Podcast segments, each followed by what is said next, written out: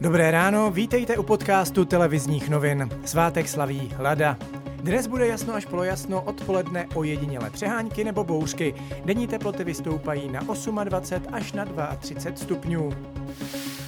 Počet obětí úterního výbuchu v libanonském Bejrútu stále stoupá. Mrtvých je už minimálně 157 a zraněných více než 5 tisíc. Země se navíc potýká s hlubokou ekonomickou a politickou krizí. Lidé spí na ulicích, nemají jídlo ani vodu. Evropská unie už se rozhodla, že na pomoc Libanonu pošle téměř 861 milionů korun. Silné deště ze začátku týdne budou mít vliv na letošní úrodu obilí. To na polích slehlo a teď se nedá sklízet. Problémy mají také pěstitelé brambor nebo okurek. Žně jsou teď zhruba v polovině. Rozjet by se mohly opět dnes. Ministr vnitra Jan Hamáček čelí otázkám, proč specializovaný tým hasičů nedopravil do Libanonu armádní letoun, ale letadlo soukromé společnosti Smartwings. Dostal se kvůli tomu i do ostrého sporu s armádou. Hamáček tvrdí, že vojáci nemají spolehlivé stroje a na žádost nereagovali. Armáda říká, že je o to nikdo oficiálně nepožádal.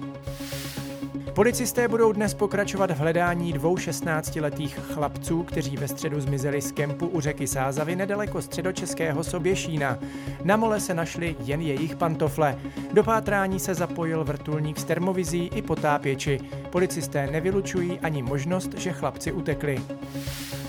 Na Ústecku nově platí zákaz zalévání zahrad, trávníků či napouštění bazénů. A to i přesto, že většina republiky přestala mít díky vydatným dešťům problémy se suchem. Podobná opatření už platí na Chomutovsku či Teplicku. Od zítřka budou muset Češi po příjezdu do Norska nastoupit do karantény. Česká republika je nově v červené zóně a každý, kdo z ní přijede, stráví povinně 10 dní v izolaci. Podobná opatření platí pro Čechy cestující také do Estonska, Lotyšska nebo Dánska. A ještě ze sportu, český brankář Tomáš Vaclík se může těšit na čtvrtfinále Evropské ligy. Postup své Sevilly sice sledoval jen jako náhradník, i tak se ale mohl radovat z výhry 2-0 nad slavným italským celkem AS Řím. To je z dnešního podcastu televizních novin vše. Mějte fajn den.